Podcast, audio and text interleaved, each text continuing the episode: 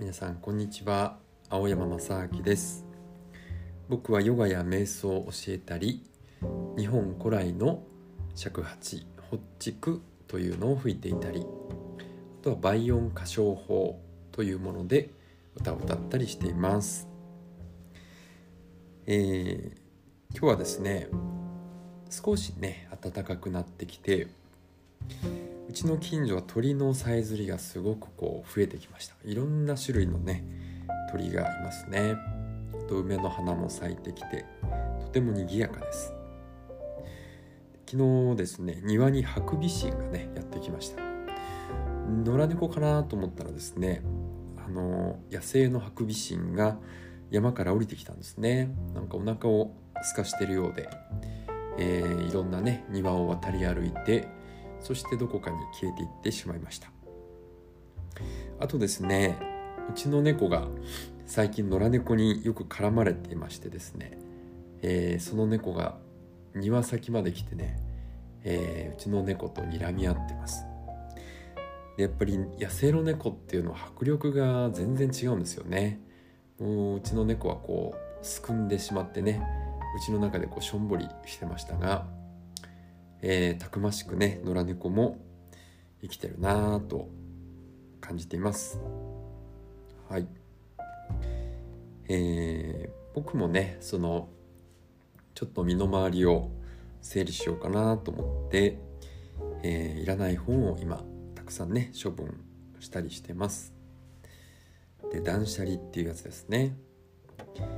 でこの間ですね段ボールに1杯分ぐらいの本をブックオフに売りに行ったんですけど400円ぐらいにしかならなかったですね、うん、まあいいやと思ってね。でもまあそう。ブックオフこういろいろねちょっと昔の本があったりして面白いんでねブラブラしていたら空腹こそ最強の薬というね、まあ、最近のベストセラーなんですけどそれがね700円ぐらいで売ってたのかな。気になってね、えー、買ってしまったんで結局マイナス300円でしたね。こうブックオフってねまあそういう感じですよね。はい。まあねあのありがたいですけどね。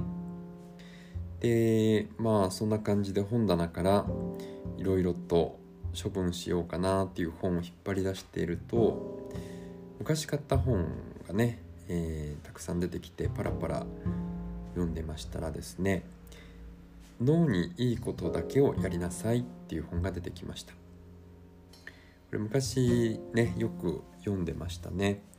であの茂木圭一郎さんがね訳していてマーシー・シャイモスシャイモフさんっていう方がね書いてるのかな。今でもね書店で見かけたりするんでまあベストセラーの部類なんでしょうね。のすごく分かりやすくて面白いです。で、まあ、この本の中でねチベットのあのダライ・ラマ14世の言葉が引用されてました。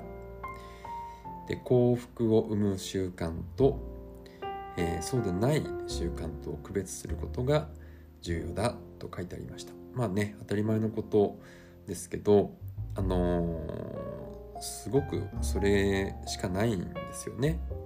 ダライ・ラマの言葉で言うとまず何が幸福へと導き何が不幸へと導くのかを知りましょう。そして不幸へと導く要素を徐々に消していき幸福へ導く要素を養っていく。それが幸福への道です。とありました。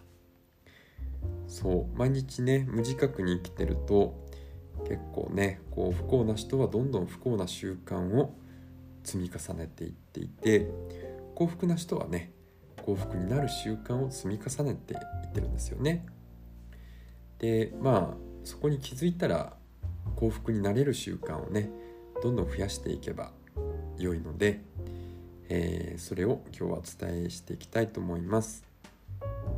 でこの本の中ではね、えー、この著者がですね性別年齢育った環境社会的な地位でさまざまな人を取材したところ幸せな人とね不幸な人っていうのは全く違った生き方をしているということがね分かったそうです。でその中でね共通している7つの脳にいいことっていうのをねピックアップしていたのでそれを今日はお伝えしたいと思います。